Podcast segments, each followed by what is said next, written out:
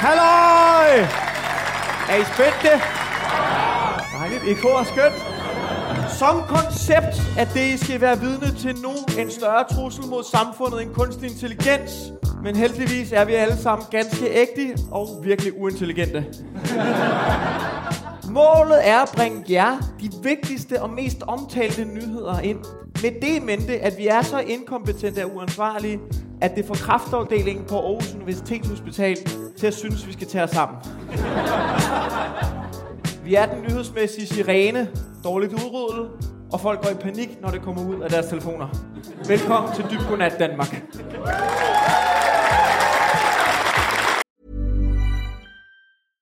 Hey, I'm Ryan Reynolds. At Mint Mobile, we like to do the opposite of what Big Wireless does. They charge you a lot, we charge you a little. So naturally, when they announced they'd be raising their prices due to inflation, we decided to deflate our prices due to not hating you. That's right. We're cutting the price of Mint Unlimited from $30 a month to just $15 a month. Give it a try at mintmobile.com/switch. $45 up front for 3 months plus taxes and fees. Promo rate for new customers for limited time. Unlimited more than 40 gigabytes per month slows. Full terms at mintmobile.com. Burrow's furniture is built for the way you live. From ensuring easy assembly and disassembly to honoring highly requested new colors for their award-winning seating, they always have their customers in mind. Their modular seating is made out of durable materials to last and grow with you. And with Burrow, you always get fast, free shipping. Get up to 60% off during Burrow's Memorial Day sale at burrow.com/ACAST. That's burrow.com/ACAST. burrow.com/ACAST.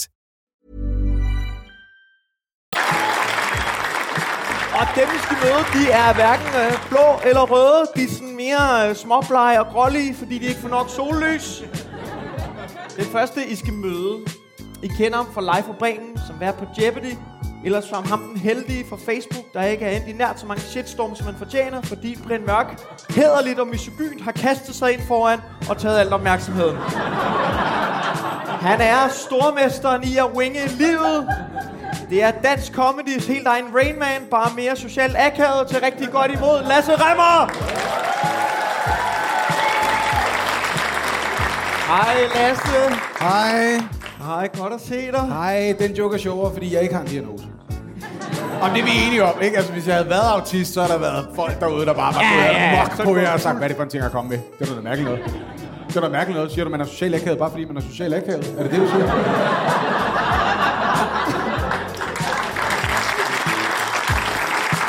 Det næste, jeg skal møde, for bare få år siden, så sad han i baren på Comedy Zoo med os andre, helt fattig og lusede i tøjet, med en nettopose som taske. Men så kom stormester, og nu sidder han i baren, helt rig i luset tøj, med en Føtex-pose som taske. Succes gør skrækkelige ting ved folk. Men der er efterhånden en fordel for ham, at han er skilleret, for så nu kan han se hele saldoen på hans konto. Så godt imod Heino Hansen!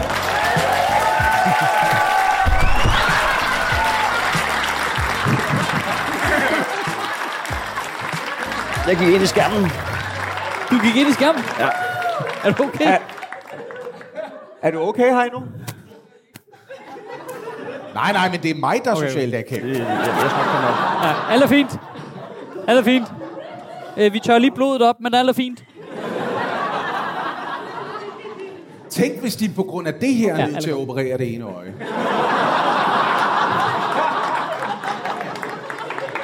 Det er vildt. Det var en mere dramatisk start, end jeg har ventet. Du kommer bare ind, når du er klar, Heino.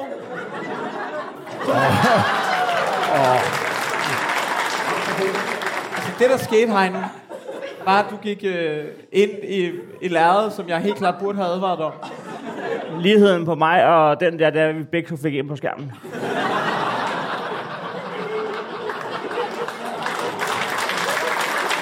Det var sjovt. Og jeg troede kraft, du fik mig. Jeg troede sgu, den var helt galt.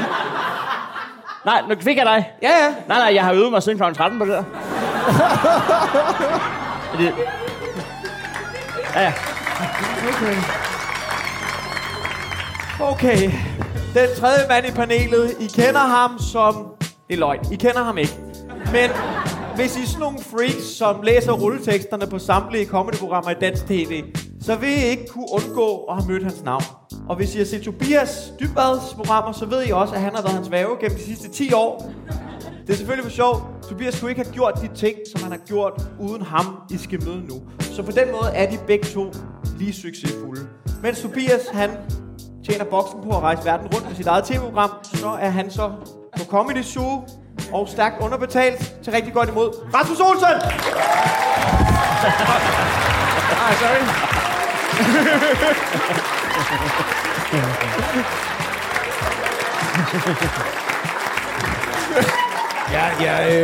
Jeg synes, vi starter perfekt for en podcast, der skal udgives som lyd. Jeg tror, folk kommer til at elske at høre det her. Rasmus, jeg har lige noget, du skal se. Hvad? Jeg har lige noget, du skal se. Ja.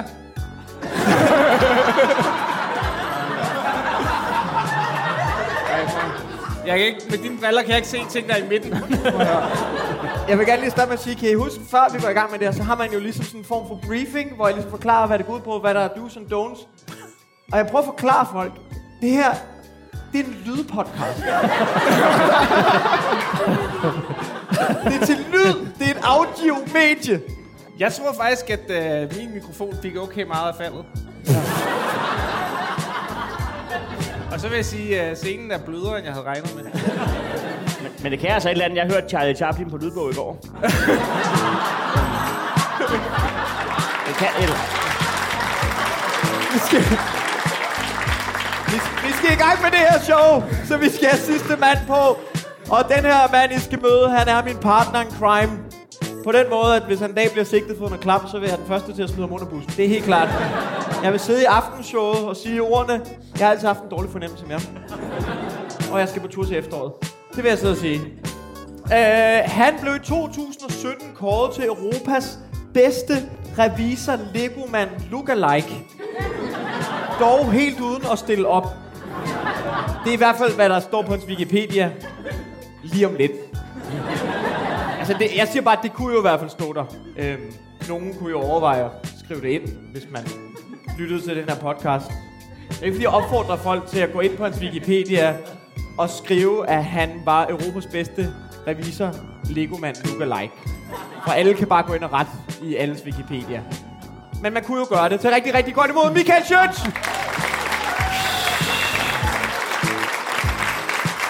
Man kan godt mærke, at vi har givet hinanden et benspænd med at blive ved med at skulle skrive de der introduktioner til hinanden. Det bliver weirder og weirder. Ja, på et tidspunkt, så får folk altså dit telefonnummer. Det siger jeg bare. Der er lige indskydt, det er så sjovt at få spændt benene, der er for spændt hovedet, når man kommer af. Det fungerer sådan, at vi har to hold, og jeg vil uddele nogle point for, hvis man siger noget rigtigt, noget klogt, eller bare har et eller andet fedt input på en anden måde. Og vi deler jer op i to hold. Vi har stormestrene. Det er Lasse og Heino. Og Rasmus og Schøt, I er de andre. Må vores holdnavn ikke være dem, der er blevet sorteret fra i castingen op til flere gange? Jeg er også med på det hold, tror jeg faktisk. Det er altså ikke rigtigt, I er ikke engang på listen. Nogle gange så er der jo nyheder, som overgår ens egen fantasi. Og som en, der ikke har børn og ikke rigtig kender til universet, så må jeg sige, de overskrifter, de fanger altså en. I denne uge, så måtte Onkel Reje sygemelde sig på grund af trusler. Det er vi ikke uddybe specifikke trusler, men de siger, at han er blevet troet på sit velbefindende over sociale medier. Men er vi ikke alle sammen det? Bare helt generelt. Ja, jeg har prøvet at blive troet. Men jeg har det sådan, jeg har afbalanceret forhold til den sygemelding.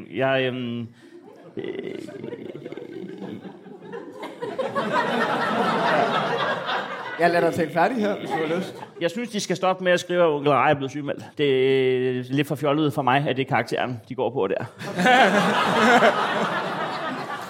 Nej, Mads Gertsen har det fint. Det er Onkel Reje, der har fået skaldyrsforgiftning. Også fordi, at min søn på 3 år, han ser det. Fordi at, jeg har set det lige siden han blev født. Så, så jeg præsenterer det for ham. Og så, jeg tør ikke sige til ham, at hans held er blevet sygemeldt, fordi Onkel Reje er jo sådan lidt en psykopat, der ligesom er ham, der er ligeglad med, at politiet kører efter ham med 4 arme og skyder. Så skal jeg, hvordan skal jeg sige til min søn, at han er blevet sygemeldt? Hvis jeg fik at vide, at Donatello for Turtles lige havde taget sig en orlovsdag, så var jeg også blevet skuffet.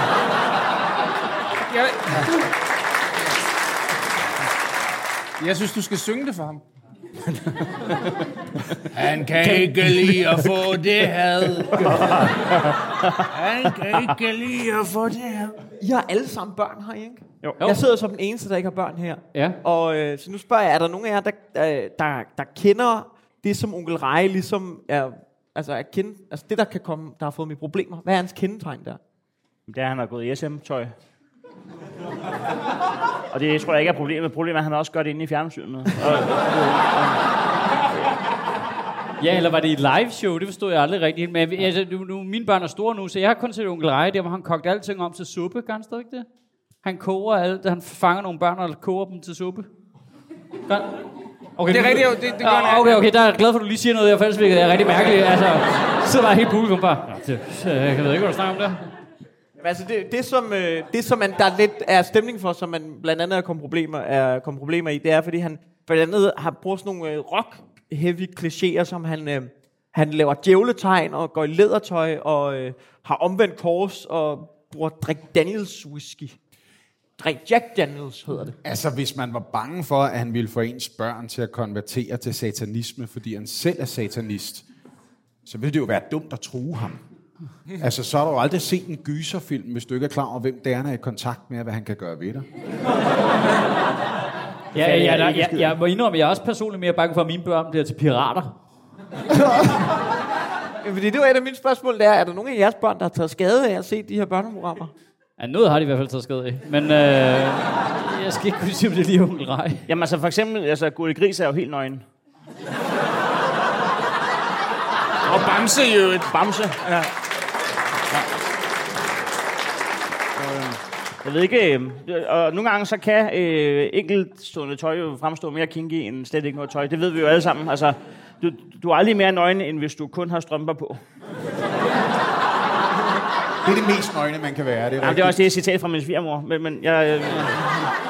Det er jo ikke din svigermor, der sagde, at du er aldrig mere nøgen, end hvis du har strømper på. Det er hun har sagt, at du er aldrig mere nøgen, end hvis du har støttestrømper på, hvis vi skal være. Nej, fordi i min verden var det, da hun kom ind i min lejlighed og så mig. Og sjovt nok var hun selv kun iført strømper. Ja, det var hun ikke i min, men det kan jeg godt lide egentlig. Tak. Ja, okay. Men så er hun gået ret langt kun i det jo. Mit problem er jo, at jeg har 2 døtre, som er 16 og 20 år gamle, så jeg er simpelthen ikke opdateret på, hvad børn ser nu om stunder. Min 16-årige for eksempel kom for nylig og var meget begejstret over, at hun havde set hele første sæson af den britiske komedieserie Fleabag. Og hun synes, den er fremragende, og hvis man ikke har set den, kan jeg fortælle jer den allerførste scene af den kvindelige hovedperson, der direkte til kameraet fortæller om, hvordan hun har haft sex med en mand, og de har så analsex, og bagefter er han meget taknemmelig, fordi, som han siger, normalt er min tidsmand for stor til, at det kan lade sig gøre. Og så tænker hun, det var da dejligt, men hendes næste tanke, det er, betyder det, at jeg har et virkelig stort numsehul? Og når en 16-årig datter siger, det er kraftedme godt, det her. Så er det er ikke Onkel Reje. Ja, det er det måske faktisk. Det er præcis Onkel Reje, jeg er bange for.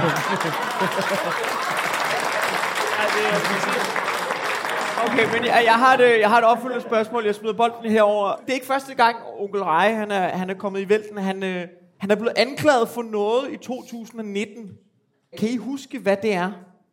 Skattesvig. Momssvindel. Altså et firma i Panama. Okay. Ja. Nej, det er ikke det. Panama Papers, ja. Det Panama Papers. Han var en del af listen. Nej, det rigtige svar er, det var ham, der spredte covid-19. Det var ham, der... Men det var god nok til gengæld. Det var ikke bare ham, der kom med. Det er jo derfor, konspirationsteoretikerne er efter ham nu. Det er jo dem, der er sure på ham. Det er jo anti-vaxxere, er det ikke? Jo. Ja. Jo, men altså, det er jo anti-vaxxere. Det er jo også dem, der mener, I skal ikke vaccinere mine børn. Det er generelt noget med, de er bange for, hvad der kommer ind i deres børn. Det er meget det, de er interesseret i. Ja, det er. Der er ikke nogen, der skal stikke en nål i dem. Der er ikke nogen, der skal stikke et billede af en voksen mand i læderbikini i dem. Nej. Var det først ikke satanisme-sagen? Jo, det var nemlig, det er rigtigt. Ja. Det vil jeg gerne give jer 5 point for, vil jeg gerne lige sige. Ved at nu, Onkel Reje. Ja. Onkel Reje blev anklaget for at opfordre små børn til at tilbede satan. Og altså have skæg. Er han satan? Ja, det ved jeg ikke. Nå. Men jeg kan fortælle jer, at det fik Sten Skovskov, tidligere biskop i Lolland Falster stift, op af stolen. Han sagde blandt andet, stakkels børn, som på den her måde lærer, at man uden videre kan lave en pagt med djævlen. Man lærer dem jo, at en pagt med det onde er lig succes. Men det er jo fordi, djævlen kan finde ud af at holde en aftale, ikke? Altså. Det er også bare, når det kommer fra en præst. Stakkels børn, ned på knæ og spis mit leme. Altså, det er bare...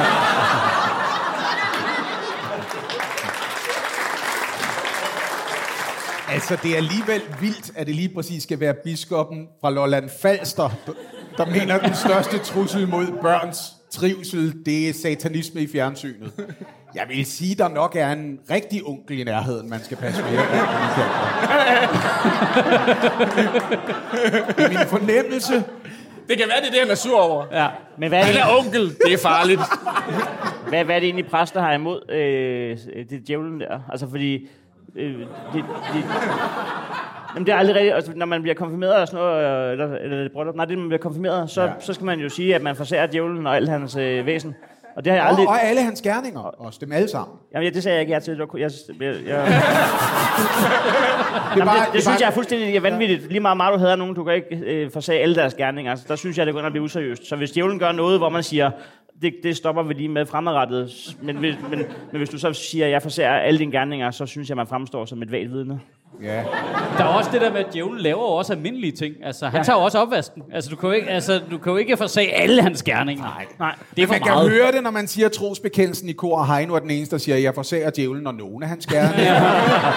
Så kan man godt lige høre. Du siger ikke det samme, som de andre gør. Heino forsager, at djævlen har sat den der skærm op lige der. Men jeg vil lige sige, i forbindelse med de her satanismeanklager her, der havde Ekstra Bladet en super fed afstemning på deres hjemmeside. Som jeg egentlig gerne lige vil dele med jer, fordi så kan I jo selv vurdere... Det er jo en af de mest troværdige kilder, der findes i det her samfund. Hvornår laver de nogensinde en afstemning, der ikke er super fed, egentlig? Ja, det er i hvert fald ikke, da de lavede det her, kan jeg godt sige. Den er lige skabet. Er det okay med sprut og hyggesatanisme i børnetv? Hvad tror I så, danskerne synes om det? Eller de danskere, der læser Ekstra Bladet? Nej, er afstemningen allerede lukket? Ja, den er lukket. Den blev lukket for et par år siden, så I kan ikke gå ind og på det. Er det det, man i journalistkreds kalder et ledet spørgsmål? Altså, jeg tror, de håber på, at de får nogle... Ja, selvfølgelig, fordi de lige har sat hygge ind foran satanisme. Og så er en ting, danskerne kan lide. Så er det hygge. Jamen, altså, så har jeg det også. Altså, hvis folk tager deres satanisme for alvorligt, det er bare uschammerende. Altså, der er mere til, hvis det er lidt hyggeligt, ikke? Ja. Men hvad er hyggesatanisme? Fordi hyggeracisme, det er jo, hvis man lige får sagt perkerhjul i stedet for pizza eller sådan noget. Men hvad er... Hvornår får man... Hvornår rører der lige satanisme ud af sidebenet?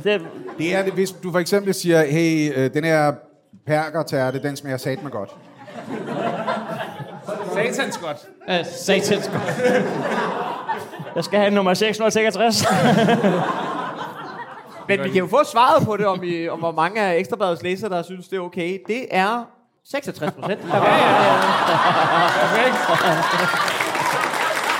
Lækkert. Den næste historie, vi skal til, den er jeg sikker på, har fyldt rigtig meget hos nogle rigtige arbejdere som jer. I ved, sådan nogle som os, der får jord under neglene og mos i håret, ikke? Vores ærede formand for Fagbevægelsens Hovedorganisation, Lizette Risgaard, har måttet gå af efter anklager om upassende berøring af unge mænd.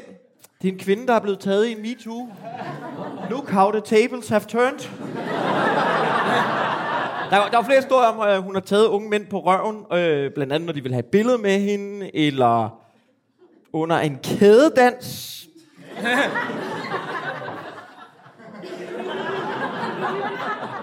Der er ikke nogen spørgsmål til, hvorfor fandt de her kædedans? Jamen altså, fagbevægelsen, eller hvad? Vil der være plads til at blære sig? Hvad mener du? Det vil jeg gerne selv. Jeg har været med i Guinness rekord på for verdens længste kædedans. I virkeligheden. Er det rigtigt? I virkeligheden. Ja. Virkeligheden? Ja.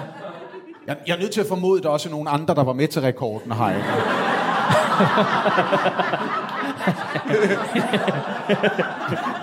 Fordi ellers... Er der mere til historien? Der er ikke nogen, der bliver forulempet i kædedansen? Ja, det ved jeg jo ikke, fordi det der med en kædedans, der du kun ser 2 af dem jo. Nej, ja. Det er det bedste sted at krænke folk. Der var ikke nogen ved siden af mig, der blev krænket, men jeg blev så til gengæld af 2 mænd. Men jeg kunne godt mærke, at der opstod lidt andægtig stemning i lokalet, ja, da du sagde sådan... det. Det var sådan lidt, okay, sådan rigtigt. Ja. Men det er faktisk svært, og det er jo faktisk svært at lave en kædedans, mens du krænker, fordi du bryder kæden jo. Og det er det, der gør en upopulær. Ja. Hvis der er noget, der gør dig upopulær i fagbevægelsen, så hvis du bryder kæden, ikke? Ja. Har hun bare sagt, ups, der hopper kæden af. Ups, tilbage. De vil jo gerne have indført kædeansvar. Det var også en faktuelt korrekt bemærkning, men det kan I heller ikke lide. En, der kan forulempe i en kædedans, ikke? Politimanden i Onkel Reje. Han har 4 arme. Det bliver han 4 arme. Det er flot, men jeg er ikke med på referencen. Nej, men så få nogle børn og... i et år, altså... Jeg kan fortælle, at i et opslag på Facebook, så gav hun i den forbindelse igen en uforbeholden undskyldning til alle, der har følt, at deres personlige grænser er blevet overskrevet. Lizette Risgaard skrev der også, at ikke alle nuancer og politiske motiver ifølge hende er kommet helt frem. Ja, og det synes jeg jo altid er fedt, ikke? Når folk de starter med at sige, jeg vil godt give en uforbeholden undskyldning, og så resten af opslaget forbehold. Jamen, der er generelt, man kunne godt undervise de der folk i at sige undskyld på en eller anden måde. Ja. Der er mange af dem, der har været rigtig dårlige til det, synes jeg. Hvor det undskyld, men må jeg godt være med alligevel? Så jeg er en del af løsningen nu, fordi jeg sagde undskyld. Der elskede jeg mest Stof Petersen, da han ligesom blev konfronteret, hvor han var sådan, det ville jeg kunne huske. Hvis jeg havde voldtaget nogen på et køkkengulv, det ville jeg helt sikkert sikkert kunne huske. Siger manden, der bare mærke, jeg ikke kan huske. Siger manden, der har Q-cards til introen på Godaften Danmark. Okay, hvad er der? Ja, jeg hedder... Mit navn er Jes Dorf. Og jeg ville kunne huske for 20 år siden. Der er jo sket det med den her historie, som også skete med Frank Jensen. Lige pludselig dukker en masse mennesker op og siger, det har vi da vidst hele tiden. Det var da hele tiden vidst. Vi var da godt klar over det der. Det var da hver eneste gang, vi fik en ny studentermedhjælper, så sagde hun Mikkel, eller som jeg kalder ham, den danske model herovre. Det er... der er Tina Auervig Hugenberger for eksempel, der gerne ville have haft Lizette Risgaards job tilbage i 2015, dukket op og sagde, det har vi alle sammen godt vidst hele tiden. Og vi er bare, hvad vi har opdaget nu, med den første store kvindelige leder, der er rodet ud i sådan en MeToo-sag, det er, at vi har jo bare 2 forskellige sprog. For mænd og kvinder, fordi hvis det havde været Harry Børsting for 10 år siden, så havde vi bare været enige om, han er lidelig. Men Lizette Risgaard, hun er kærlig. Hun er bare kærlig. Hun er en krammer, var der nogen, der sagde. Ja. Alle vidste, hun er. Nå, der er studentermedhjælperen hernede, kan man. Hun er bare sådan en kærligt menneske, der ligesom gerne vil vise, din arbejdsindsats er værdsat, din røv er værdsat, det hele, vi kan lide det hele. Men hvad er det, der er galt med at blive taget på røven? Ja, undskyld, jeg lige brød ind, men... Jamen, altså... Jeg har engang haft en bæremester, der sagde, vil du have en krammer eller en lammer? Det er jo folk, der ikke har haft det rigtige arbejde, der synes, det er grænseoverskridende at blive sad på røven. Jeg ved godt, han var en stor mand, men jeg vil hellere have, han lige sagde, godmorgen, Heino.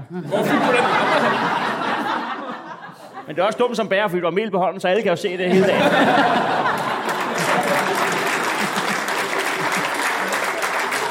Jeg synes, man kunne mærke, at der var sådan lidt en følelse af, at man tænker, det kan ikke være rigtigt, det er nok ikke hende, der har gjort det. Det havde lige sådan en fase af i starten, det må være noget andet, fordi det er nok mændene. Det er altid mændene. Jeg havde ikke sådan en fase, hvor jeg var sådan, det er nogle mænd, der har røvet hendes hænder. Det er den anden vej rundt. Som lige har taget hænderne, der var rundt om livet, flyttet dem ned på røven og sagt, så lige se det, vi kender hinanden. Det er en rigtig, du lå en krammer. Ja. Vi får aldrig nogensinde slået den rekord i kædedans, hvis du ikke lige hjælper lidt til. Ja.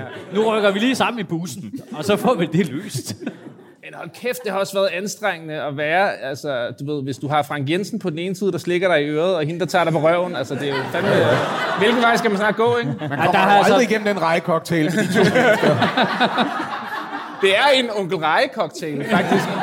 Hvorfor lavede vi ikke den før? Ja, det forstår jeg ikke. Ja, det ved jeg ikke. Men tror jeg, at nogen har sagt, hvad laver du, Lizette? Og så har hun sagt, velkommen til FH, farmors hånd.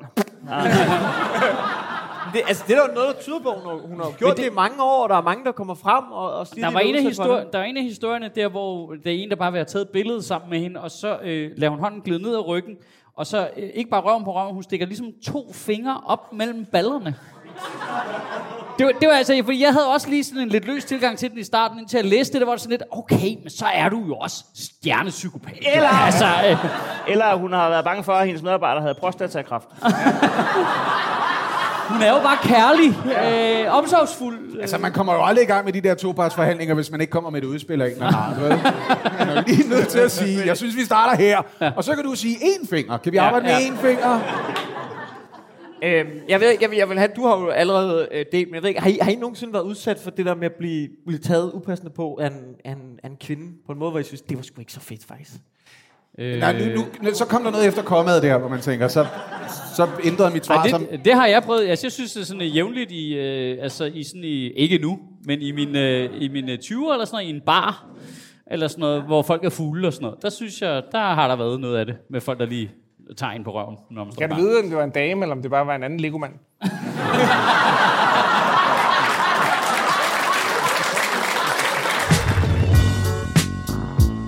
Vi skal til Rusland, hvor at regeringen er tvunget til at indføre en ny hastelov, fordi mændene i befolkningen, de udnytter et smuthul for at undgå at blive indkaldt til krig.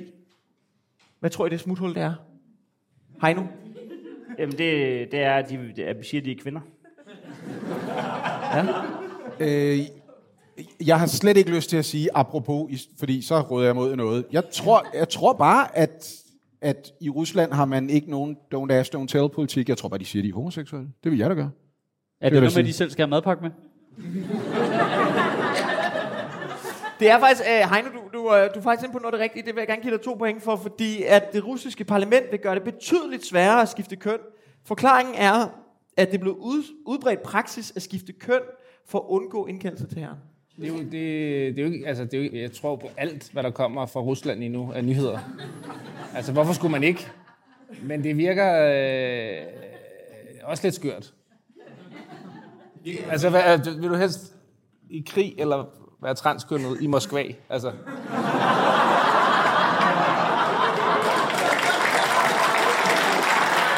Ej, det giver 5 point for den der. Det synes jeg fandme er i orden. Det er svært vel, ikke? Ej, det er ikke nemt. Altså, du er i skyttegraven lige meget hvad?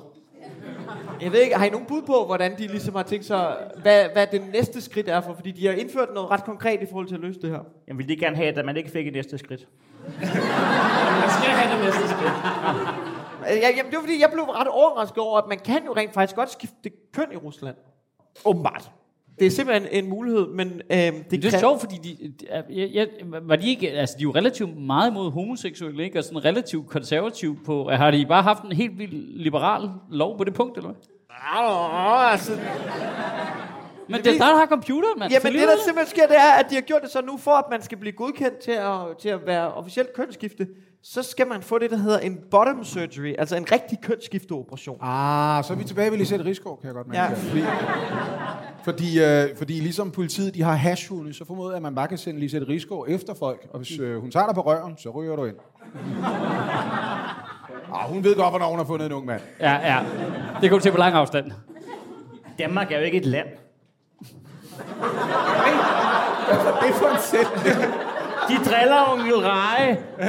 Rusland slår deres egne mennesker ihjel jo. Ikke? Ja. Det er ikke noget. Jeg spekulerer på noget. Jeg ved ikke, om jeg må stille spørgsmål. Du må gerne. Det er ikke så, jeg kan svare på det, for det er en nyhed med ret sparsomme informationer. Tæller det som bottom surgery, hvis man træder på en landmine?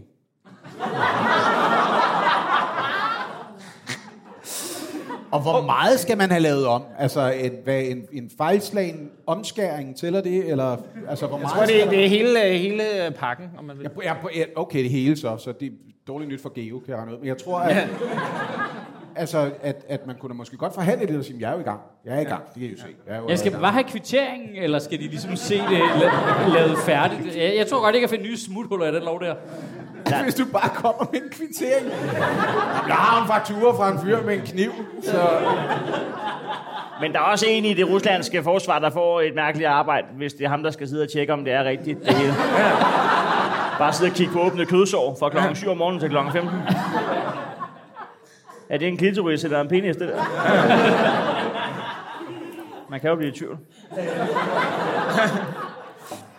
Jeg vil lige opsummere stillingen. Men det smager forskelligt. Altså, men det gør ikke hans job mindre mærkeligt. Men det er i hvert fald tit der, hvor man ligesom kan få det endelige svar. Ja.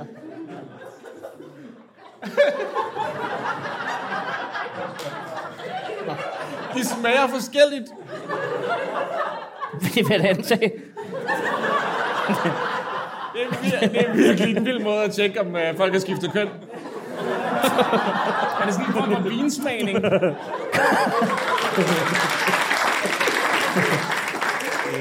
Altså, jeg vil jo nødig virke som sådan den ældste og helt faragtigt gå i gang med seksualvejledningen her, men der er jo også den fundamentale forskel, at for klitoris vedkommende, der er urinrøret placeret syd for klitoris, mens urinrøret er en del af selve penisåret, kan man sige. Så der kan være en bismag af spars, man ikke oplever. Er de grønne, eller? Ja, de lange grønne stængler, Heino. Ja. Mikkel, gik det her nogenlunde, som du havde beregnet? Jamen, altså, jeg vil bare gerne sige tak for, at det lykkedes mig at lokke fire hvide heteroseksuelle mænd ud i den her snak, og det var lige som det skulle være. Heino, nu sagde du jo tidligere, at Danmark ikke er et rigtigt land. Ja. Hvis nu hele jordkloden var et land, så var vi bonbonland.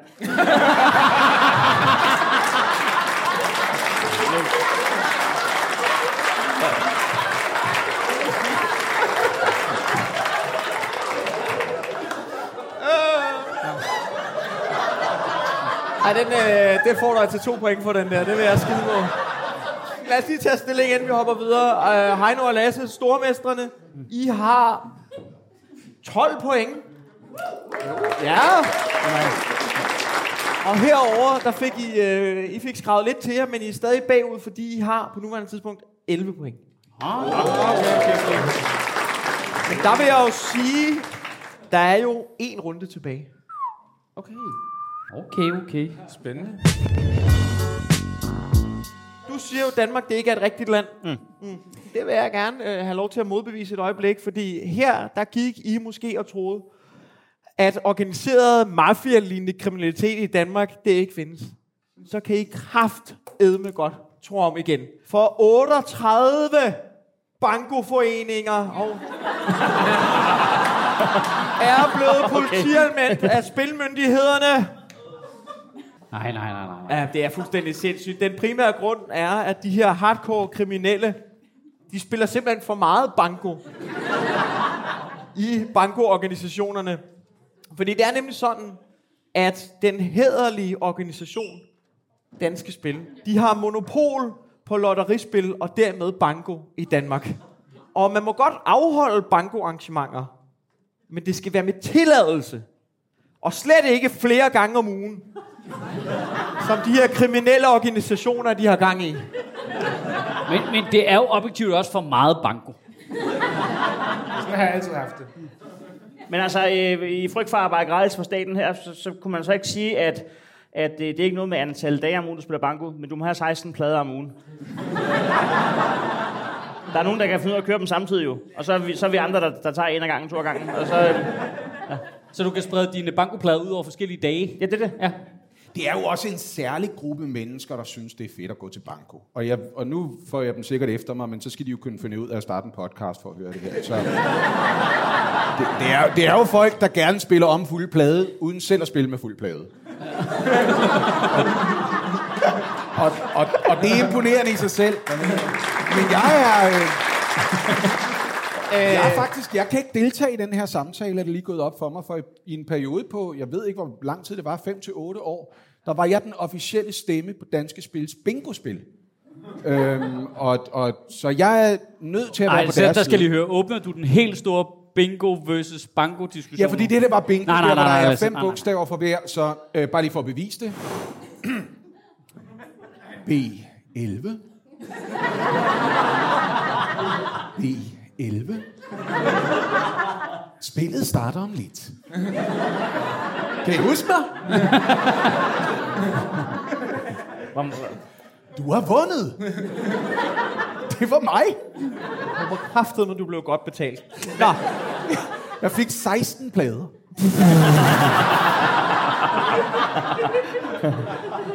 Jeg synes da klart, det er et område, der skal have noget mere statskontrol på en eller anden måde. Altså, kan vi ikke lave, at man lidt ligesom optjener feriepenge, så optjener du bankoplader hen over et liv, og så kan du ligesom, så har vi alle sammen ekstra antal bankoplader ud fra Heinos forslag, bare i storskala. Og så skal de ikke gå og regulere det på den måde der. Så er det op til det enkelte, hvor mange bankoplader har du. Men altså, undskyld mig. Du kan ikke vinde penge i banko, jo. Du kan vinde her i gris. Så vil jeg sige, indtil at du på oddside kan spille på, så Silkeborg vinder 1-0, og så får du en halv gris, så synes jeg faktisk, de skal blande sig en lille bitte smule udenom. Må vi så heller ikke lave mandelgave til juleaften? Altså, hvor meget spil har de i det her land? Jamen, jeg tror, at Danske Spil, de er på vej ind og kigge på pakkelej nu. Altså, jeg kan fortælle jer, at for eksempel organisationen Byens Bedste Banko, de skal stå skoleret, hvor foreningen kan have udsigt til en bøde på 15.000 kroner og et konfiskationskrav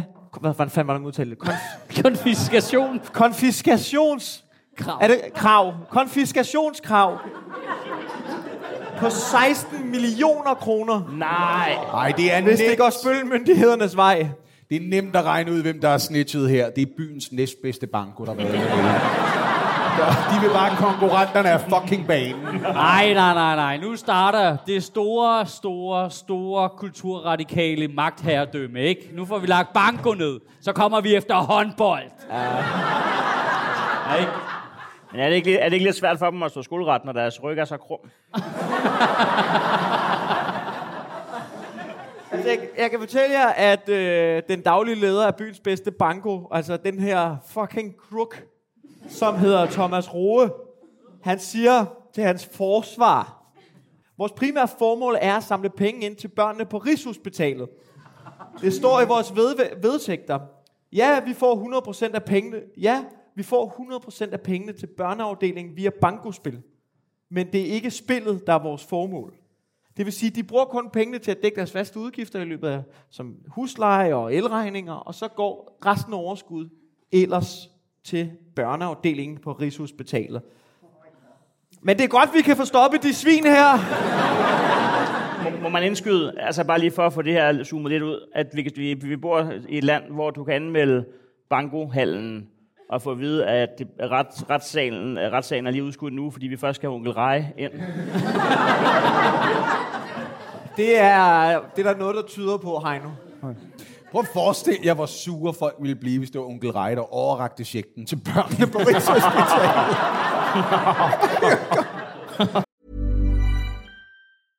Even when we're on a budget, we still deserve nice things. Quince is a place to scoop up stunning high-end goods for 50 to 80% less than similar brands. They have buttery soft cashmere sweaters starting at $50, luxurious Italian leather bags, and so much more. Plus, Quince only works with factories that use safe, ethical, and responsible manufacturing. Get the high-end goods you'll love without the high price tag with Quince. Go to quince.com/style for free shipping and 365-day returns. Det er jo et spændende dilemma, vi har her i Danmark. Og for ligesom at finde ud af, hvad den almene dansker synes om den her organiserede kriminalitet, så har vi en mand på gaden. Vi har sendt Michael Schøt ud på gaden, og er du derude, Michael Schøt? Ja, jeg står herude på gaden. Jeg er ikke nået så langt, skal jeg blankt indrømme. Men der er i hvert fald rigtig mange almindelige danskere, kan jeg umiddelbart lige se. Og der er faktisk også en stikker, kan jeg se, der sidder og peger på sin ven. Har du spillet banko nogensinde? Hver jul. Hver jul? Ja. Altså juleaften? Nej, altså anden juledag. Anden juledag? Ja, til julefrokost. Men du siger det som om, at det er en fuldstændig gængs ting. Ja, men vi spiller ikke pakkelej. I spiller ikke pakkelej, I spiller banko. Ja. Okay. Så det er julen, der er i fare her? Ja. Okay. Hvad synes du egentlig, der skal være en straf til sådan nogle hårdkogte kriminelle som jer, der spiller banko uden at have fået lov af staten? Altså, hvad spiller I om, for eksempel? Vi spiller om de gaver, der lige kom med. Så de gaver, man har fået juleaften, de spiller dagen efter til banko? Ja. Okay, det vil jeg gerne have forbudt. Fandt det hardcore, det der, altså. Ja, det lyder... Hvor bor du henne? Altså, hvor er du fra? Det lyder helt sindssygt. Er det ude fra junglen eller sådan noget? Altså, ja, Jyllands Rubin. Jyllands Rubin? Ja. Okay, nu skal jeg gætte. Er der nogen, der har den? Rubin? Altså, den er ædle sten. Ja. Er det ikast? Er du sikker på, at det ligger i Jylland? Men så du har deltaget relativt meget i sådan noget undergrundsbanko der. Er det et hårdkogt miljø? Ja, det er organiseret. Ja. de er ikke blege for at sige det jo. Jeg skal lige teste, om du bare lader som om du kommer fra undergrundsbankomiljøet, eller om du faktisk kan det sådan ind. Kan du de der banko-lingos? Osterpose. Der kommer nogle af klichéerne her. Okay, hvad hedder nummer 18? Nej, men så er du jo ikke rigtig en poser jo. Altså, det gider jeg ikke. Vi er nødt til at spørge nogle andre her. Okay, må jeg spørge dig her? Hvad hedder du? Jeg hedder Suhus. Kan du noget bankolingoen? Jeg er gamle Ole. Ja, gamle Ole. Den er nem, dreng. Det er 90. Okay. Hvad nummer 24? Hvad hedder den? Juleaften. Ja. Okay. Hvad er nummer 66? Lange tasker. Ej. Og så har jeg et sidste spørgsmål her. Der må alle gerne byde ind. Hvordan staver man til øenslager? Det ved jeg ikke. Er der nogen, der har den? O-E-S-C-H-L-A-G-H-E-R. Skal jeg lige tage den, Schøt? Okay, Lasse, tag den. O-E-H-L-E-N-S-C-H-L-A-G-E-R. Ja. Nej. Jo, det... Altså, det er...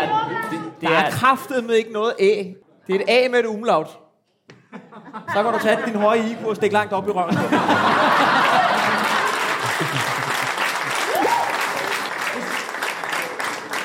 Og hvis du lige kunne få Lisettes fingre ud, nu du er... Nå! Det er også... I er jo seriøst. I er jo den generation, når I bliver gamle nok til at spille banko, så bliver I så fucking sarte, at man sidder og siger, Ole i sin bedste alder. Ja, i sin bedste alder. Vi skal have fundet en vinder af aftens program. Fuck, hvor stress. Skal vi ikke tage et helt hold? Hvad?